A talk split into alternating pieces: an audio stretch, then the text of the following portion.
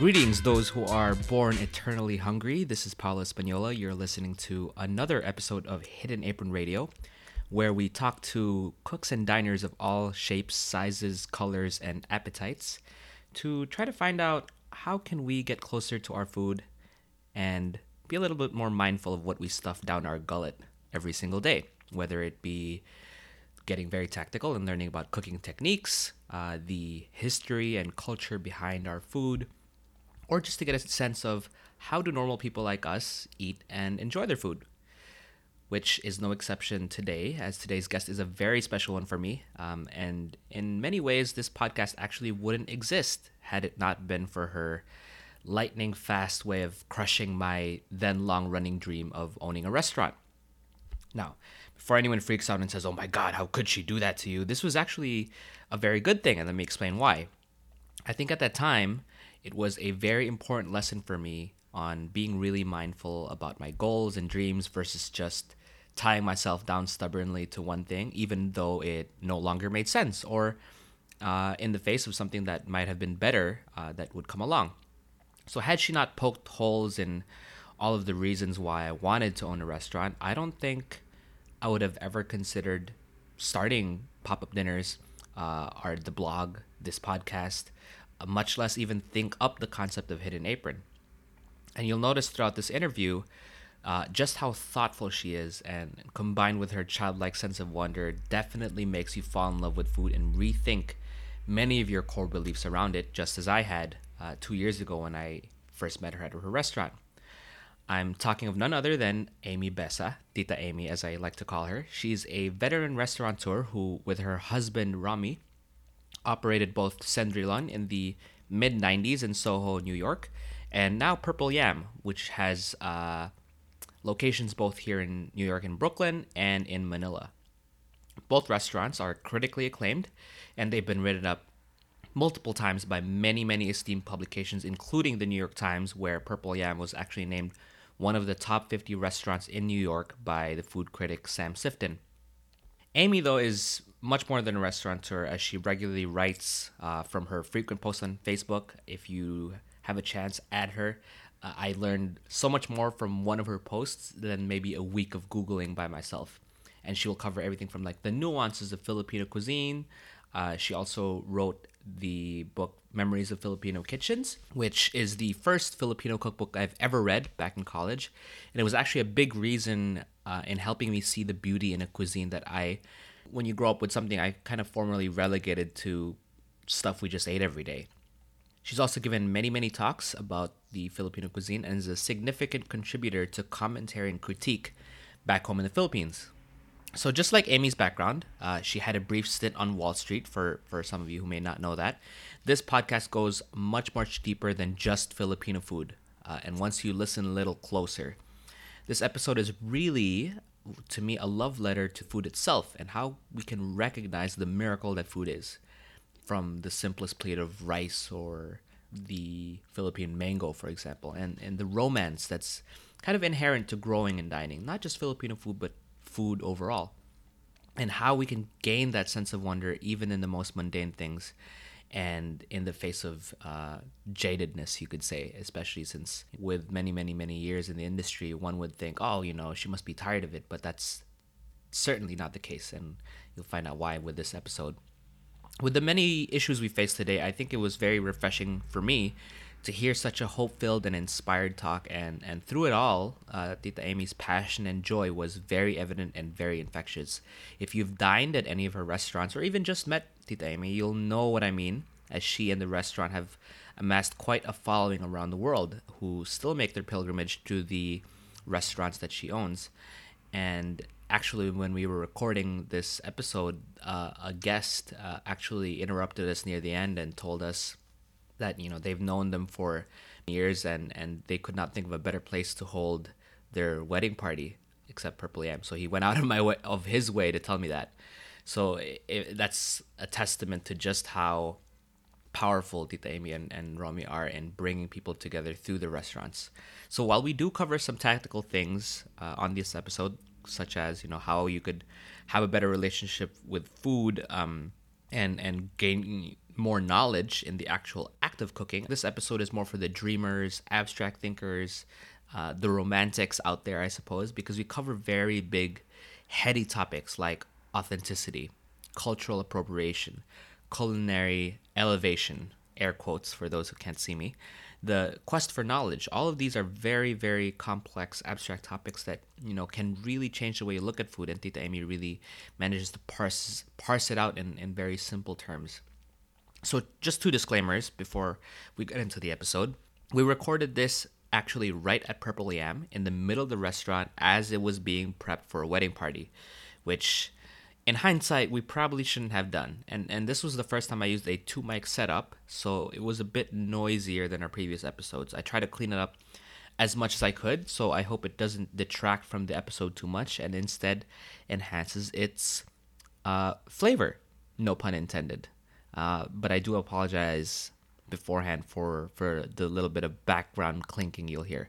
Second, as with my previous interactions with the, the Amy, uh, sometimes the best approach when meeting someone as wise as her is to just let her talk because she does have a lot to share. So I, I pretty much tried to stay out of her way on this one. The story actually picks up in the midst of my sound check with her. And yes, that it, it, it was that good that I just jumped the gun and started recording without a formal introduction. Uh, and where we pick up is we were discussing the new book she's writing right now, entitled Hidden Flavors Open Kitchens, and the meaning behind the title. And we kind of just roll through from there. So without further ado, I hope you get inspired as much as I was with Tita Amy Besa. I came up with the title for the second book, which is Hidden Flavors Open Kitchens and it was only yesterday or the ne- the last no not yesterday but the last few days when I was writing it up for the publisher. Yeah. It find the day after Labor Day, right? Mm. So I, I timed my submission to the day after Labor Day because I, there was no way I was gonna send it in August when people are out or not in the um, right mindset. Right. So I, I started writing it up on Labor Day and and or the day after Labor Day, and I wrote it up in like thirty minutes. Wrote what? The proposal, Okay. Something that I had been thinking about for the last three or four months. But it only took like having to talk then when I I wrote it for the first time, I understood what I was. It was the first time I understood. like it became crystallized, you know. I had no idea that it, this was what it meant when I, Mm. I came up with the title. I see. But then I realized what hidden flavors open kitchens finally meant. Mm-hmm. Why? Yeah. Why? Yeah. I mean, I got so excited when No, I, and- and I think I like, realized what it. And it's so funny that you think of the title, you think of the terms and the and the words, Yeah. but you, you kind of know that it has a special meaning. But Yeah. it's only at the time that I was writing it that finally. You know, because when I first thought about open kitchens, I just I had a physical uh, concept of it. Of what an open kitchen looks like. yes, I mean, yeah. well, because I came up with the title when uh, based on our foraging and cooking a meal in Batulao ah, Forest I saw the pictures of those. Yeah, I remember that. Yeah. because a rainforest has a canopy. And it's a natural stand, which means nothing in there is man, uh, no intervention by man Right. happened there. Right. So then we opened up, uh, when we set up a table and a cooking, uh, you know, all the cooking proc- processes. We found a clearing in the canopy because that's where the light was coming in. It was a bit brighter, and that's where we started cooking and eating. Yeah. So for me, that was that literally was the open kitchen, Mm-hmm. and it was so beautiful. You know, you cook under the skylight, Yeah. nature's skylight. Yeah. But when I was writing this up, I find it, it dawned on me what open kitchens meant. Okay. And for me, it answered this whole issue of authenticity. You know, people think that they know what authenticity means. You know, and uh, they they look at it. They look at authenticity in terms of their own experience. But when I started thinking about it, what is authenticity, right? Mm-hmm. Because it's something that I've always said that's a fake issue. Mm-hmm. But then it finally dawned on me you cannot say it's a fake issue because it is an issue for people. Yeah. So you just have to be able to crystallize it and, and, and articulate it enough so that it covers a lot of things, right? Yeah. Yeah. So for me, you know, when I, I realized what it meant after this experience of going from New York to Manila, opening up a place in Malate, and then coming back here for the summer, it finally dawned on me what authenticity means. And for me, it's whatever nature gives you, right? So that's how I defined food that was always ours. I, I went back to my own definition of that. Yeah. It's what grows around you and what you do with it. Right. But what makes it authentic is your palate. Because no matter where you are, no matter what kitchen you cook in, if you look, if you take what nature gives you and you look at, you follow nature and the flavors that it gives you, and then you cook with your palate, which is your palate that you grew up with, that you developed wherever you were. Mm. So if you grew up in the Philippines, you have a Philippine palate. Right. So if you take whatever nature gives around you, no matter where you are, mm-hmm. and you cook with your palate for the memories of your palate, then it is Filipino food. So are you saying then, right, that let's say let's take someone who grew up in the Midwest, have have never tasted the Okay, you're talking about the Fil- Filipino. yeah yeah a Pinoy who grew up in the Midwest. Let's Phil say, Am, and, yeah okay. Phil Am, and the parents have cooked sinigang from the packet for them before, and they grew up and they're like, okay, sinigang, it's sour. So when as they were growing up, one day they decided to move and they couldn't find this magical Yeah. sour packet. Yeah. And they said, why don't I use lemons? Because that's what's growing around here, or rhubarb, or whatever. By that definition, are you saying that their sinigang is still authentic? You know, for them, that, that will be authentic. Ah, okay. Yeah. But I would like to raise the issue of studying the palate based on natural food, What do you mean by that? on, on real food. Yeah. So if you grew up with the package, Yeah. I would recommend that they understand what the flavors that that package was trying to imitate. Yeah. Whether it's Yes. or, or So that means the palate still has to go some way. ah Because I am saying that we need to look at nature and the flavors.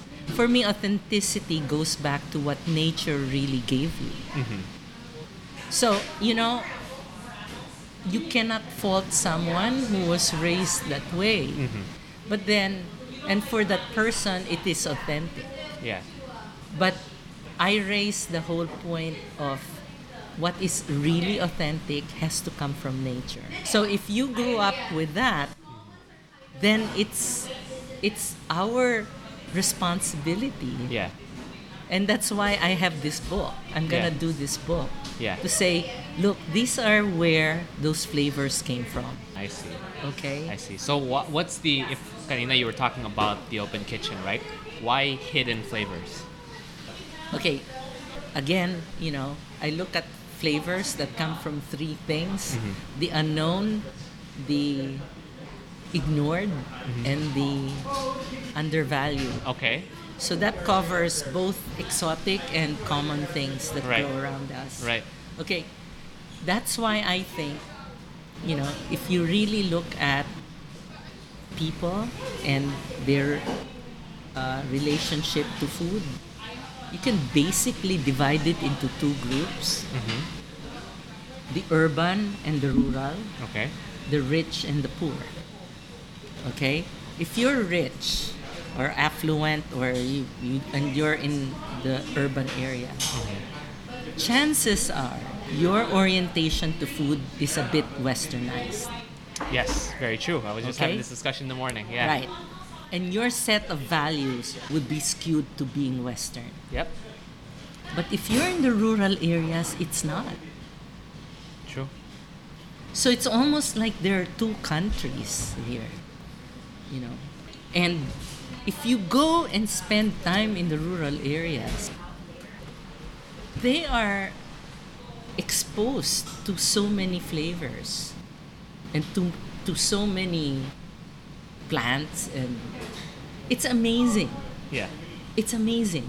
Like those are the hidden flavors. You know, um, because they are in our environment and people in the rural areas eat them and they use them for cooking.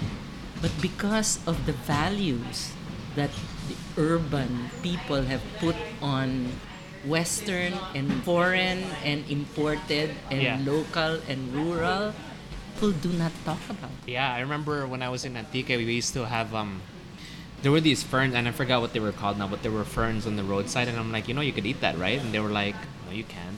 And I'm like, who told you that? Yeah. And then we would go home, and they're like, do you guys want Jollibee or chicken, you know, fried chicken or whatnot? So I could totally see that. But for you, especially since I know you traveled a lot for even the first book, what was what's an example of a flavor that you came across that you were like, either it was ignored for you or undervalued?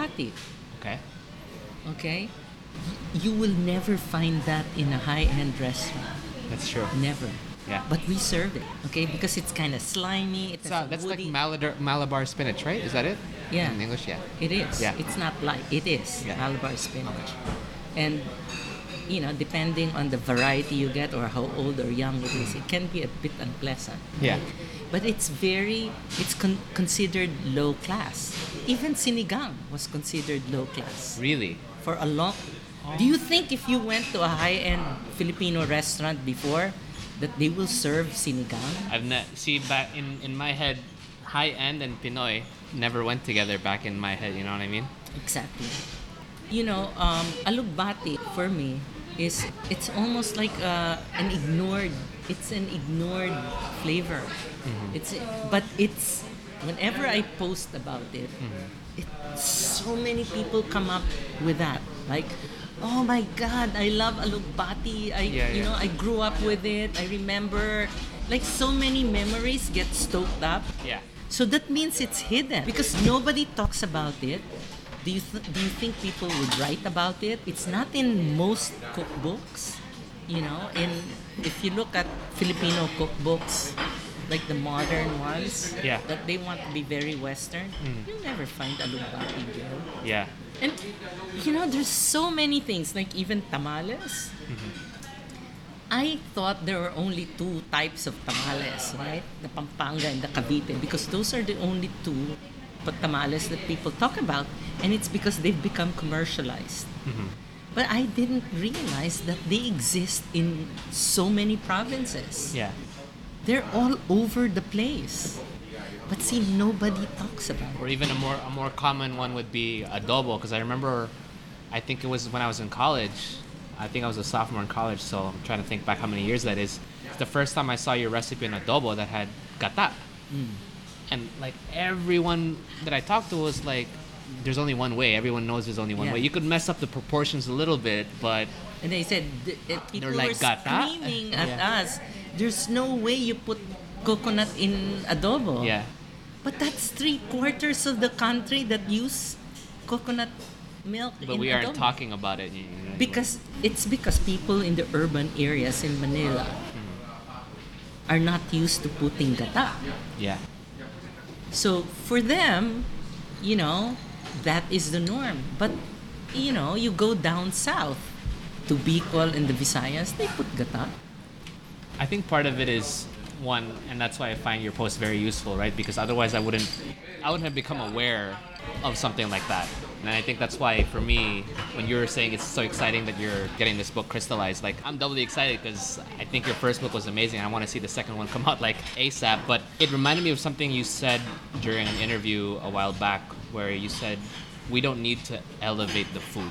We need to elevate us to the food. Yes. And one of the things that I'm thinking of is let's take again the, the Phil Am who grew up in the Midwest with no the palate has not been developed. How how do you go about doing that? You know, if they're if they're not fortunate enough to have gone on an excursion or tasted Well, they it. can start with their own environment, you know. Follow nature. Anywhere you go, you're you can get a market, right? You can get a farm. Right. That's why, you know, we, I take, we take advantage of the green markets here, and it doesn't matter whether they're Asian or Western produce. We take advantage of them,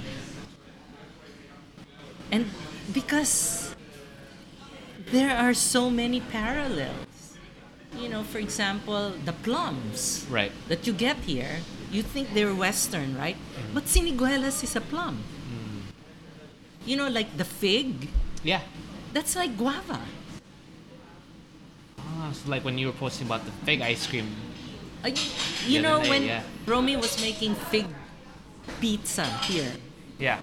we can make that with guava. See, that's interesting because if we went about it and just said we need these exact ingredients, if you told me fake pizza, I would have said, "Oh, isn't that Italian? Put some cheese and honey on it, and that'd be Italian," you know? Yeah, but we make cheese and honey in the Philippines. Yeah, also. yeah, yeah. and it will be ours because if the cows grew up there and they ate our grass and and it's a Filipino that makes the cheese and it's your your sensibilities are involved even if it's Italian style cheeses it's still Philippine cheese Yeah. Because it's made in our environment and honey we have so much honey in the Philippines and that is ours that those are our flavors because where do you think the bees got Mm-hmm. Yeah, their where, the, the, where they pollinate and all yeah, that. Yeah. the- where did they get the nectar and all that that's from lawan from acacia from from all the fruits and so many sources Right. So if you get if you harvest honey from a forest, those are our flavors. Would you say? Because I remember when I was here, you said there's so much good happening in our food lately. Yeah. Do you think that our respect for our own ingredients has risen, or do you think that it's in a decline? Or, for example, here's a here's a here's I'm trying to frame the question in a way that makes sense. When I went back to Antique, they were making La laswa, right? And I love laswa. Yeah. And they all the ta- tops, right? yeah, all the yeah, yeah, like talbos all and all these the fresh vegetables. And at the end of it, they were like, "Oh, okay, we're gonna flavor it now." And I remember you talking about native salts and whatever. If they wanted seasoning, there's so many other ways we could flavor it, even without using salt. And out comes the packet of magic sarap. And me and my dad were like horrified. Yeah. And going back to nature, do you feel like our respect for what's around us today in Pinas, our ingredients, our native ingredients, is rising, or are there? Is it in the danger of being overshadowed by I don't know the new, how new food is being looked at today? you are know- we are we neglecting our own stuff basically? No, no. You know what? I believe that the Filipinos know how to preserve mm-hmm. what is theirs. That's the one thing that Ray Sokolov came up with when he went to the Philippines. He found that in our culture, Filipinos know how to absorb foreign stuff, but they also know how to preserve their own. So I understand that there's so much influence, uh, and it's an aberration. There's so much marketing Yes. influence. But I think inherently Filipinos know how to preserve their food. Because that's what Ray said. We are the one culture that he's, he encountered where indigenous foods and foreign foods coexist peacefully. So I, I guess you have this beautiful laswa, right? But then it will be flavored by magic sarap. Yeah. But I don't think that is the death knell of Filipinos because the underlying knowledge of making laswa is still there. Yeah. All you have to do is re-educate people about the magic sarap. You know? yeah, yeah. Because if you remove that, the, the food is still there.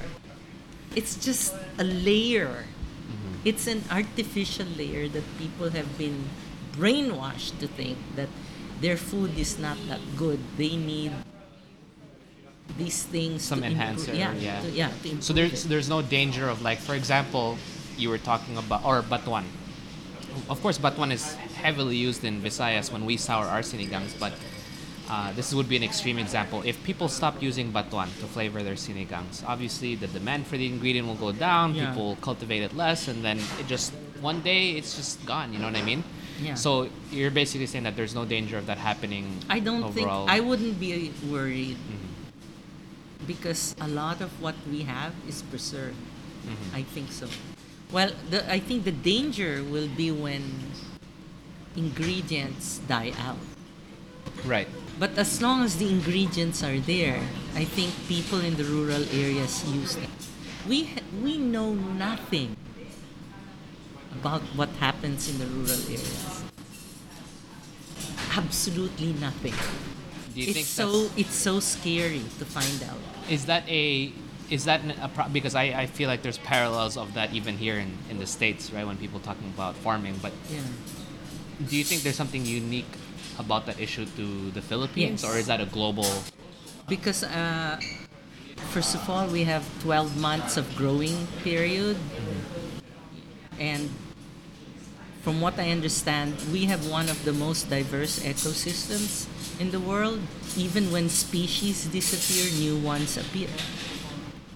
Yeah, we we have a very very fertile environment, and I think once people understand that, they will really appreciate the food. And where do we get the food? From the environment Right. right, i mean you know i just found out that uh, my friend Bea was telling me oh do you know that in the rural areas they love to burn a lot of things to char or to toast leaves twigs seeds whatever and they make them into coffee or tea like i was like oh my god yeah like the only what? coffee I know is kapeng barako No, well, I knew there was coffee from burnt rice, but Yeah. I had no idea, no idea that all kinds of seeds and peas Yeah, I didn't and, know that. and beans or whatever Yeah. that they find, they will toast it and make it into a tea or a coffee Mm-hmm. because it's it's something that they do, you know. Mm-hmm.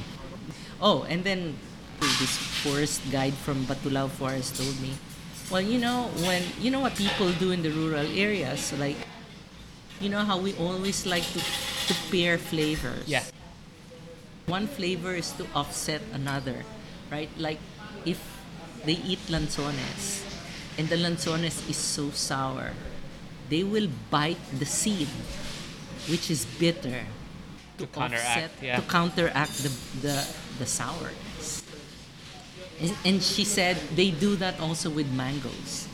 biting the seed Yeah, like the small mangoes, Ah. because mango seed is very bitter yeah it never hit me that bitter is used to counteract sourness.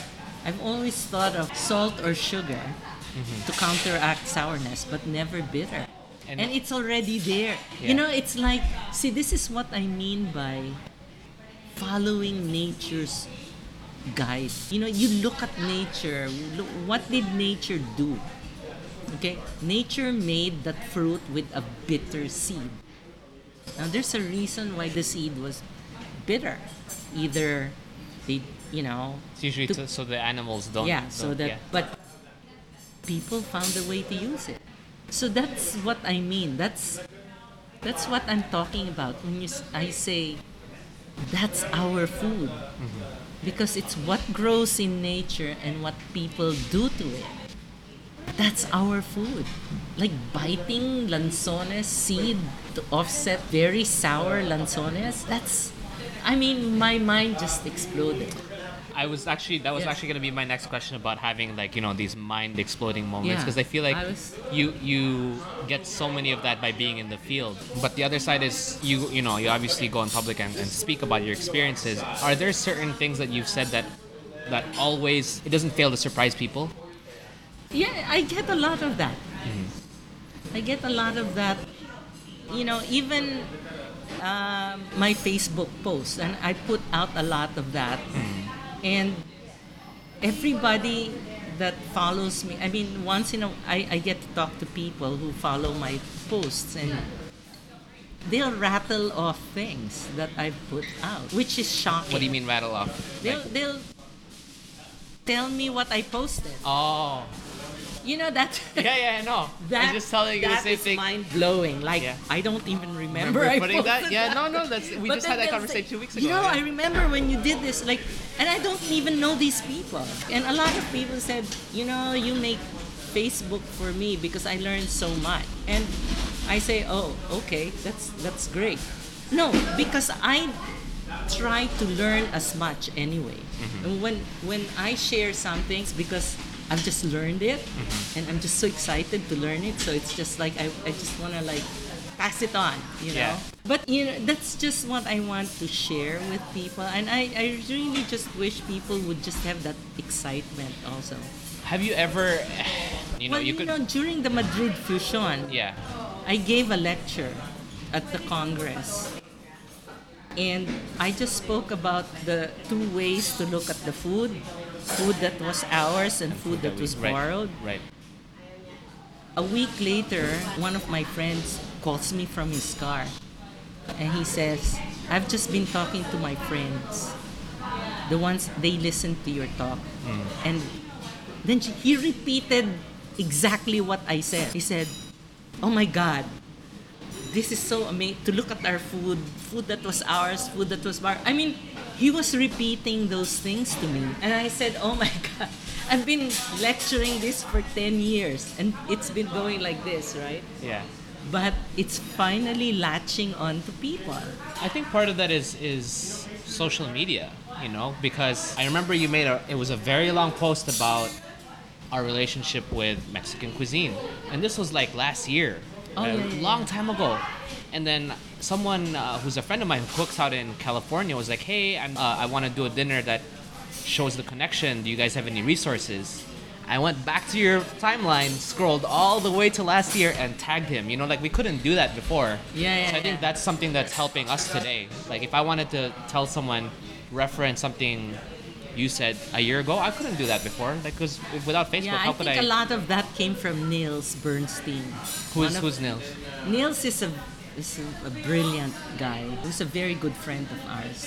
Uh, who is a Mexican. He's American, but he's really into Mexican food. He goes there two or three times a year and like immerses himself. And ever since he got to know us, he's been like digging around for see the connection? Yes, the Ah. Filipino connection. So he wrote me this long thing, and I took out a bit of that. That that post alone was it's been tagged several Yeah. times. Yeah. That little bit over Yeah. there.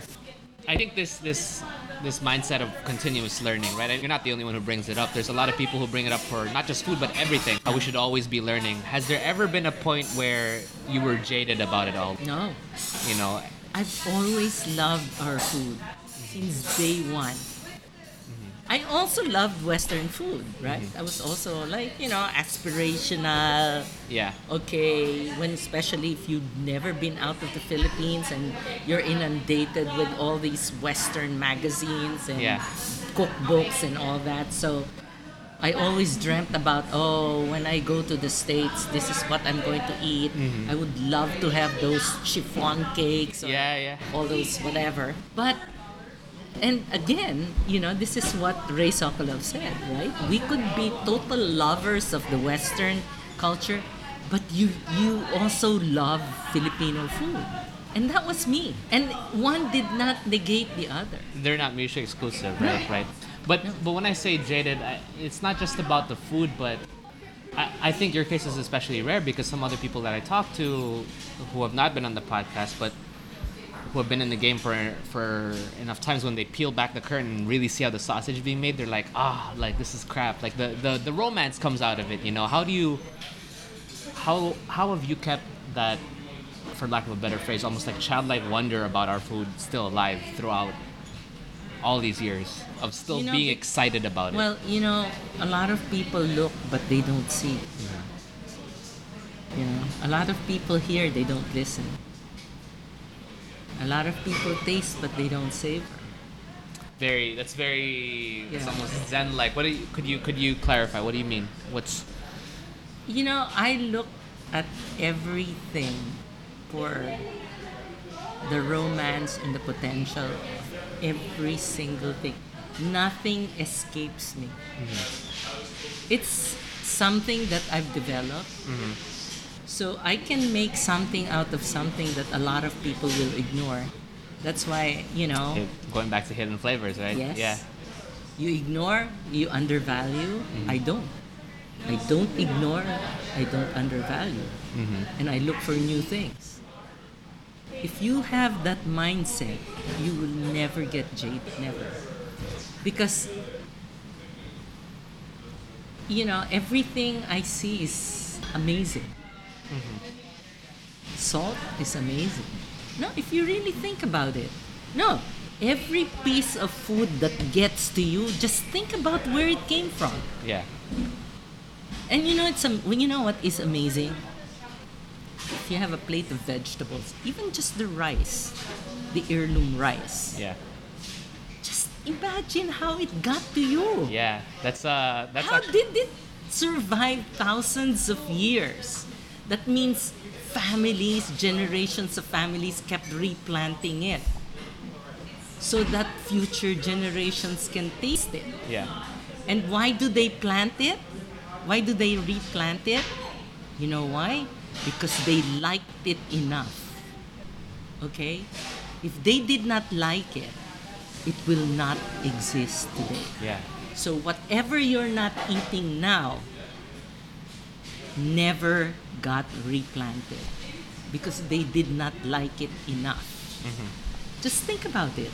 Yeah, that's actually um I have this book called How to Eat. It's written by a I think he's a Zen Buddhist, Thich Nhat Hanh. That's actually like one of his meditations is like if you really want to brighten your day, just look at what you're eating and really like think about Yeah. the simplest meal like a slice of white bread. Like how, how much effort goes into Yes, getting that exactly. onto your plate? How much resources went there? Yeah. How much water?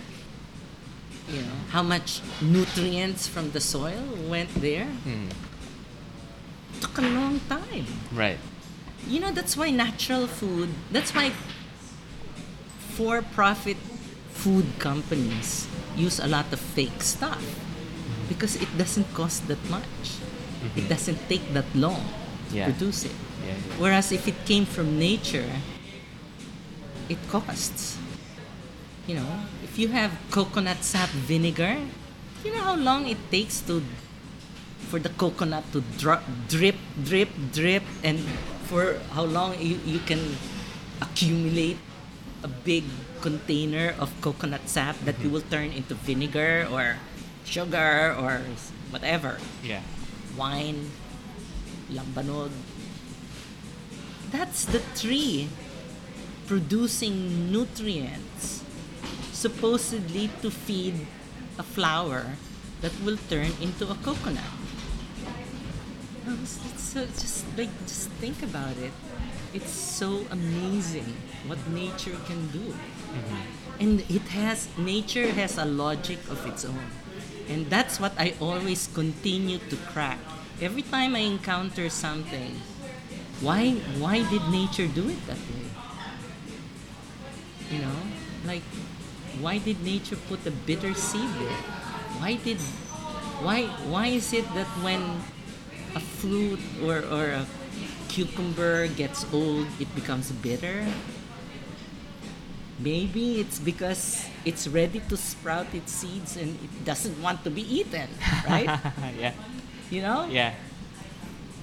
I mean, for me, that you know, you know, simple cucumber becomes very, very interesting. Yeah. And then all you do is every time you get a cucumber, you get hundreds of varieties of everything. And everything has a different taste, Right. different flavor. And even if it's the same thing, you grow it in one place, you grow it in another place, it'll taste different. I was just at a tea tasting in Flushing, and she was saying, we think of tea as like black, red, green, white. That's it. But she said, no, we will grow if it's the same leaf from a different elevation on the mountain, Exactly. totally different. If it's grown on the other side of the mountain, completely different. And this is a five minute walk. And she said, completely different. Coconut trees. Mm-hmm. Somebody from the DNR, DENR told me they did a study of one tiny little hill mm-hmm. or one tiny mountain. This was in the Philippines. Yeah. Okay. And there were coconuts on the top of the hill, there were coconuts on the side, there were coconuts at the bottom. Yeah. and everyone tasted different. Depending on the, the sun, the wind, the soil there, Yeah. it's all different. And and I guess maybe going back to my question of being jaded, maybe the reason people get jaded is because they don't get that. vari- You know what I mean? I see if I go to a supermarket, I see at most three types of tomatoes. You know what makes people jaded is this demand by for-profit corporations mm-hmm. that makes everything the same. Yeah, that's what I mean. There's So homogeneous. you know, yeah. like yeah. So you know, the the the goal for McDonald's is if you go one to one in New York or you go to one in Philippines or you go to one in it should be the same experience. it experience. should be the same. It's the exact opposite of what nature does. Mm-hmm. Because it is not predictable. Nature is not predictable. But if you understand that and you follow that, then you're smart. Right? Right. It's when everything is the same to you that's when you become dull and Yeah, stupid, yeah, right? yeah. Because your brain stops working Yeah. your brain stops interacting with your environment. Mm-hmm. You need to, you know, you need to interact with everything. Mm-hmm. Then you're alive. When you say alive, remember watching a YouTube video of you when you went to Enderun, Yeah. and and oh wow, what did I say there? No, it was it was actually not what you said, but what the students said. So there was a segment of it where they were interviewing the students about the session that you put together, and one of the students was like, "I live in the Philippines. I thought I knew what our food was. It's adobo. It's kare kare. Cool." And he said, "But when I was exposed to all this." Suddenly, our cuisine becomes exciting again. It becomes, you know what I mean? It's like you're, Because you so have the to- opportunity to make changes. Yeah, it. yeah. And you know why, and you know how. Mhm. You know, if you try to make changes in the food without knowledge, all you're doing is playing. Mm-hmm. You're not innovating. You're not doing creative stuff. And I see a lot of that in all these trendy restaurants. Mm-hmm. They put this, they, you know, they put bacon in everything. It's like, you know, there's no rhyme or reason. Mm-hmm. So if you want to play with food, you have to understand what you're doing. You have to understand what flavors you're working with. Yeah. You have to understand what ingredients you're gonna use. Do they make sense? And how do you know that? You study nature yeah, because nature is the best cook in the world. Nature produces every flavor you can imagine. There's no invented flavor. You know, mm-hmm. we always imitate what nature does. right. But nature makes all the flavors. And they when you put it all together, that's where your nuances. And you know, that's why you appreciate nature. Because it's unpredictable. But it has a logic. Yeah, And if you understand that and you try to realize what nature is doing, you can the sky's the limit yeah. when it comes to productivity and creativity and imagination. Mm-hmm. It's it liberates you. If people get jaded, it's their fault. Because food is so exciting. Yeah. And and you can tell when somebody is really doing it properly mm-hmm. and you know when somebody's just winging it because it doesn't it doesn't make rhyme it doesn't make sense for me that's my first test you have to make sense mm-hmm. you have to be trying to accomplish something and you have to have a reason why. And if you don't have that that means you didn't think about it you didn't try to learn anything you didn't read anything you didn't taste you didn't experiment. Everybody like throwing 20 million things in one dish. Which feels very you know almost very different from usually when when you hear the stereotype of cooking like oh i just feel my way through it you know and but when i looked at that video plus what you're saying now there's a lot of like cerebral terms right like you have to be conscious you have to be mindful you have to think about yeah have what to, you're doing just like anything right mm-hmm. I mean, if you want to put a podcast together, you've got to think about it. You've got to be prepare. You're not just gonna come in here. Wow, I don't know. Let's wing this. which i've seen well i've seen a lot of people also approach life like that which is like Well, I'll then just they come up feel with through shit. it right i'll just feel feel my way through it That's shit. You know that. Well, because you have to be contributing something, and Yeah, you have to bring- if you're yeah. just regurgitating something that people already know and what's out there, don't even bother wasting my time. or I think worse, skewing what's been there. I think for me, I think that's a yeah, because you know, for me, I don't want to waste your time. Mm-hmm. That's why when every time I get interviewed, I have I, I, I have to make sure that I share something that's really amazing or something that I discovered or something that would be worthwhile for people. Mm-hmm. If you say what people would already is common sense, don't bother. going to because you spoke of the word trends a while ago. The word trendy, the word authentic. I feel like for some it's a, it's a very loaded term, right? Yeah. The, the third term that I actually wanted to get your take on was appropriation. so I wanted to get your take on Yeah, this. I, that's- you know. So if we really That want is one book in itself. That is amazing appropriation. I wanted to get your take on. Yeah, Did you yeah. watch? I don't know if That- you were aware of the pho video that whole came out. That was really good. You know, like I saw an article. Mm-hmm. I, it's so right on. Which which article was this? I don't know. There's something about the discussion about it depends who is appropriating what, Mm-hmm. and it's like usually white people appropriating uh, culture or food Yeah. from uh, people of color, Yeah. and uh, powerful people appropriating from less powerful Or like historically oppressed yeah, populations. yes, yeah. Yes. And then they're the ones who get all the publicity, the fame, Right. and the credit. Right. And then, you know, then they do mishmash, right? They don't even respect the food. So okay, so I don't know. So you you might not have seen the the Bon Appetit video that came out then. No. Okay, what so did they say? so this is what I want to get your take on. So what happened was Bon Appetit published a video. It was it. By the way, people were enraged enough that it was taken down within like 24 hours.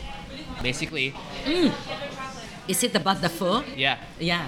Okay, Romy was telling Yeah, me about. so there's a guy how in do Philly- you how do you eat pho? yeah. right? The guy the guy is in Philly. He's uh, award-winning chef. Apparently, he makes pho with chick like real chicken stock, and then he shoots this video and he says, "This is the way to eat pho." hoisin sauce? he's like, don't put hoisin, don't put sriracha, put a lot of limes, and when you eat it, you gotta throw your chopsticks Like a, like uh, like Italian? parang spaghetti.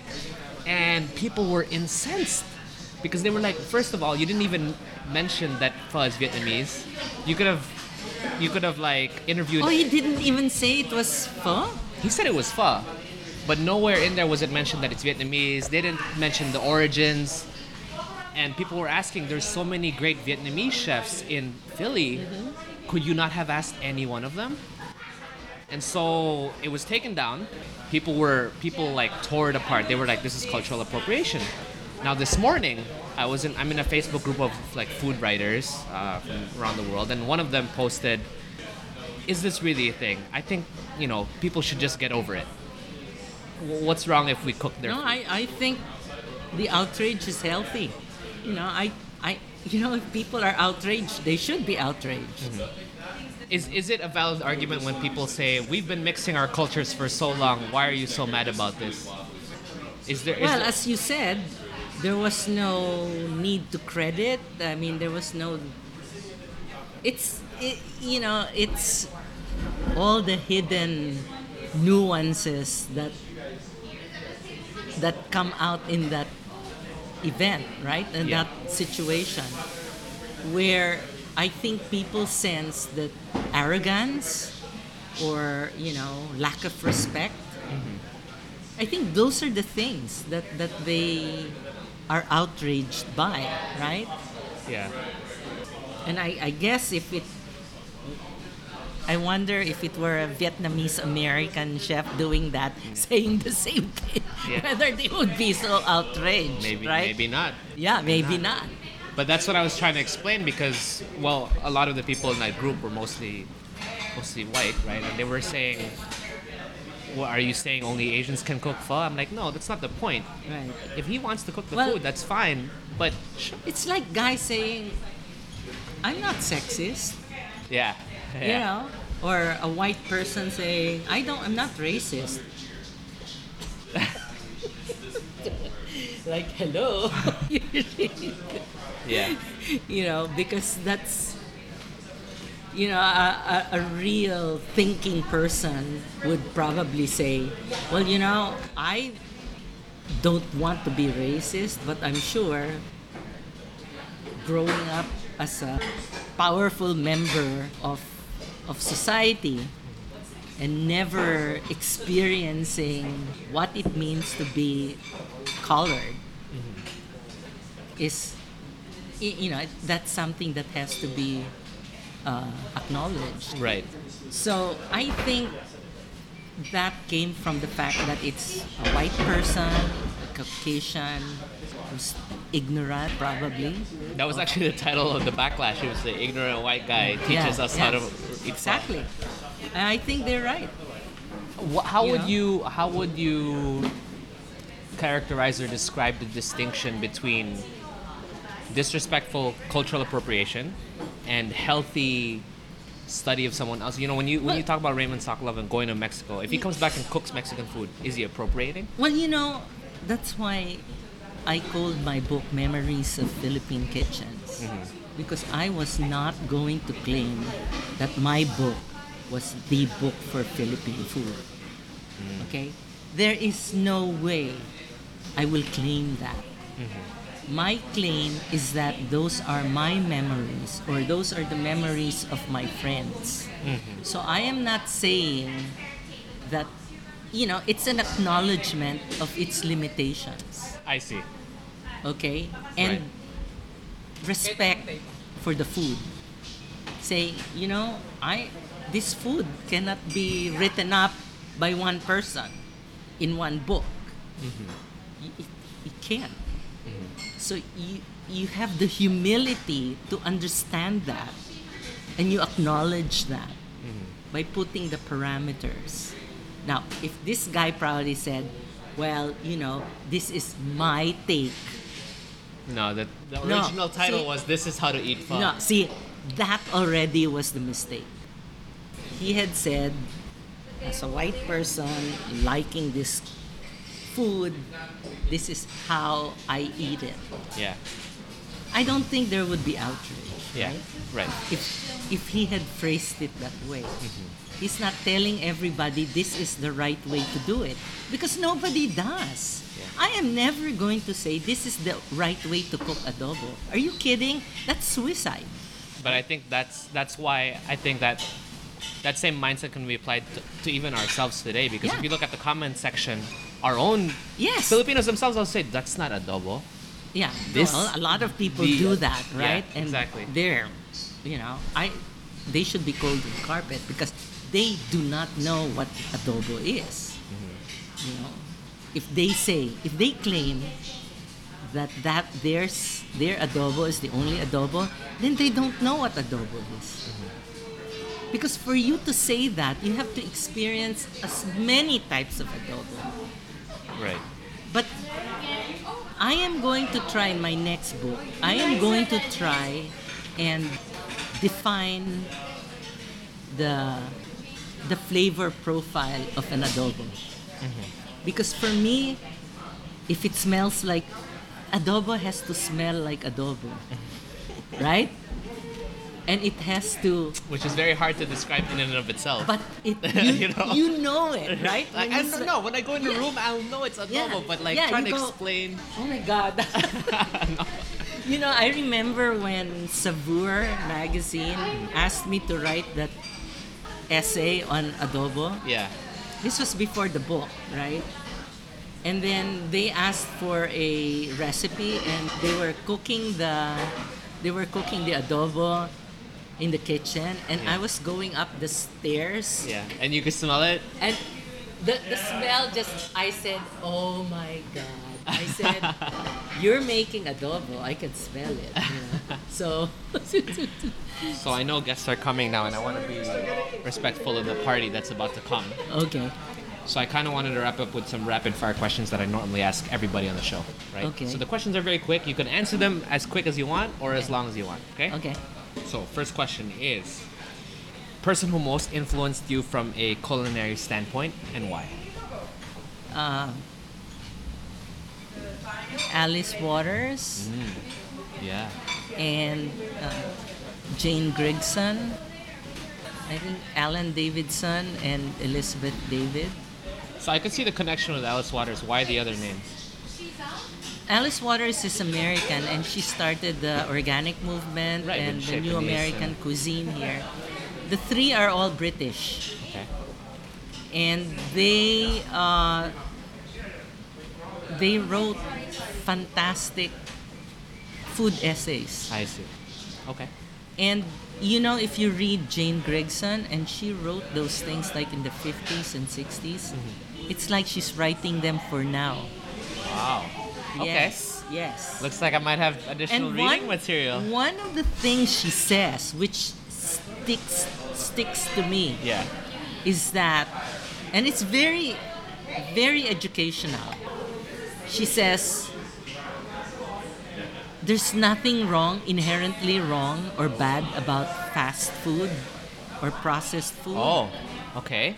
But my question is because you need to feed the masses, Right, right? right, And it's a way to Address the- preserve food and to preserve its nutrition and to to be able to uh, distribute it to as many people as possible. But she says, why does it have to be bad? So there, you know, the companies that that, that make processed food, they have a choice they can make it good. There should not be anything wrong with them. Yeah. Should But be see just if another they way of preparation. See if they pack it with sugars and salts to cut costs, you know, so that it's unhealthy. It doesn't have to be unhealthy. Mm. It's what they do to it right. to make money. Or make it addicting, because that's then the flavor industry comes in, right? Yeah. Second question: Best kitchen tool you've purchased ever, besides the knife. Mortar and pestle and the wok. The wok. Why the I wok? I love the wok. Okay, there are three things: the mortar, pestle, the wok, and Le Creuset pots. That's a guilty pleasure for everybody. oh my God, I cannot cook without Creuset pots. I'm laughing because I made a joke about Creuset pots in a, in a different episode where I basically say like, like besides that, because that's an aspirational guilty pleasure. Like it looks good on your. I, I, you know, when I am not at home and I have to cook and I don't have the Creuset pots, the food doesn't come out well. It's like no, there's no so way. There's no way. Okay. Oh, okay. I'm gonna like this one. The wok is so good. I have a really good wok that's about 35 years old. Where'd you get it? It was given to me as a gift, Oh my gosh. and it's I. I've tried to buy m- new woks. No, that's why I was gonna ask you because like these, my woks will last a year, maybe two. And this is not the flat bottom wok. No, it's the circle one. Yeah. You have the cast iron version of, of the So wok. good. Oh, All right, I, li- I like this one. You're gonna, because I think you're gonna have the most expansive knowledge to answer this one. Three Filipino ingredients to describe you. Garlic. okay. okay. Um, well, I guess, I guess salt. Any specific kind of salt? Because I It know has there- to be sea salt. Okay. Sea salt is is the best. Uh, ooh, what's the third one? Vinegar. See, this is what I was expecting you to say first. This is vinegar. Any specific kind of Is vinegar? it- Actually, those three are adobo. those are the three. Did you plan to say this?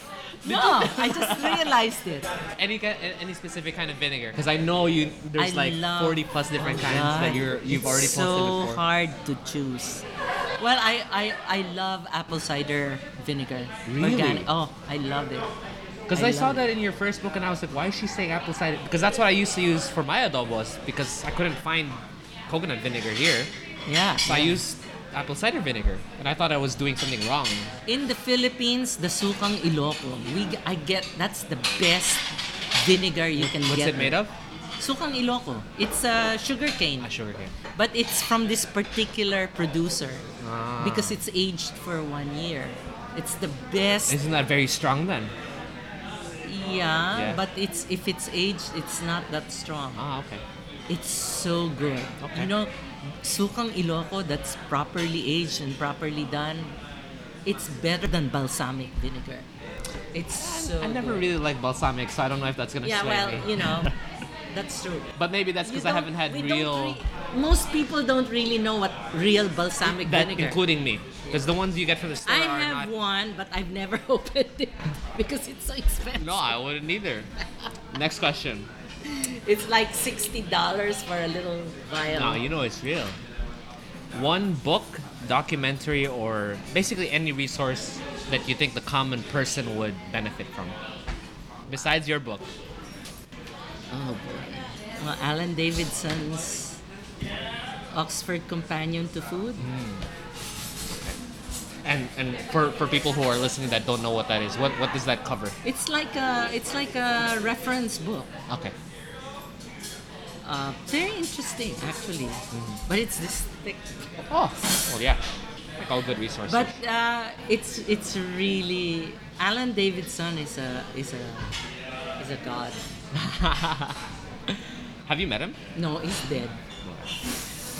For me, that's why when they asked me to contribute to the Oxford Companion to Sugar and Oh, Sweets, Wow.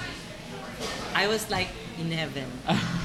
that that that and another Oxford by savoring Yeah. Gotham. Uh, I I will always treasure those Yeah.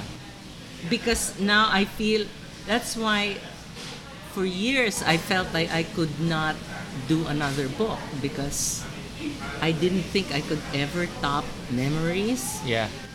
But then it was good that I was asked to write those two books because uh, those not books The but two the two sections, en- yeah. entries. And for me, I I was able to. I think I have progressed a lot as a writer because of those two. Because when I uh, I had a really tough editor for the Oxford Companion to Sugar and Sweets. Oh my gosh, we could do a whole podcast episode on writing alone, on food writing alone. She me dry. Every I had to rewrite the whole thing. I was so I was so devastated. you know, like oh my god, I've like Am I that bad? uh, yeah, I was that bad, right? so I was like everything. Uh, in the Philippines, where is the Philippines? Everything. There was all, something wrong with. With what you were writing, yeah. Yeah. Okay. So, but you know what? That experience was so good for me. I learned. Do you know when they asked me to write Savoring Gotham, Mm-hmm. they made two corrections. That's it. Because and you credit that to your your editor. Yes, because I already knew how to write Ah. for that kind of book. Ah. I already like that woman Yeah, it- who edited me taught me everything how to write for a reference book. It's a trial by fire, you know. Yes. What's good about it is it's a reference book. Okay? It's not your opinions. Well, that's what I mean. I think that's what makes it Yeah. doubly tough because you can't Yes. just you can't just spout anything you Yeah. want, right? Everything had to be supported. Yeah. And I really like that.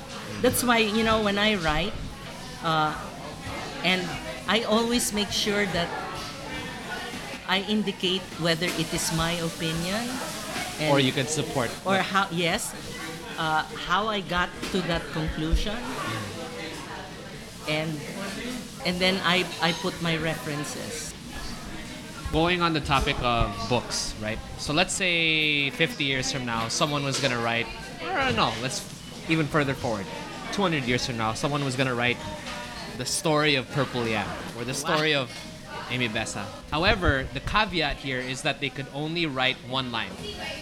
The story of Purple Yam in one line. What do you think that one line would be? we tried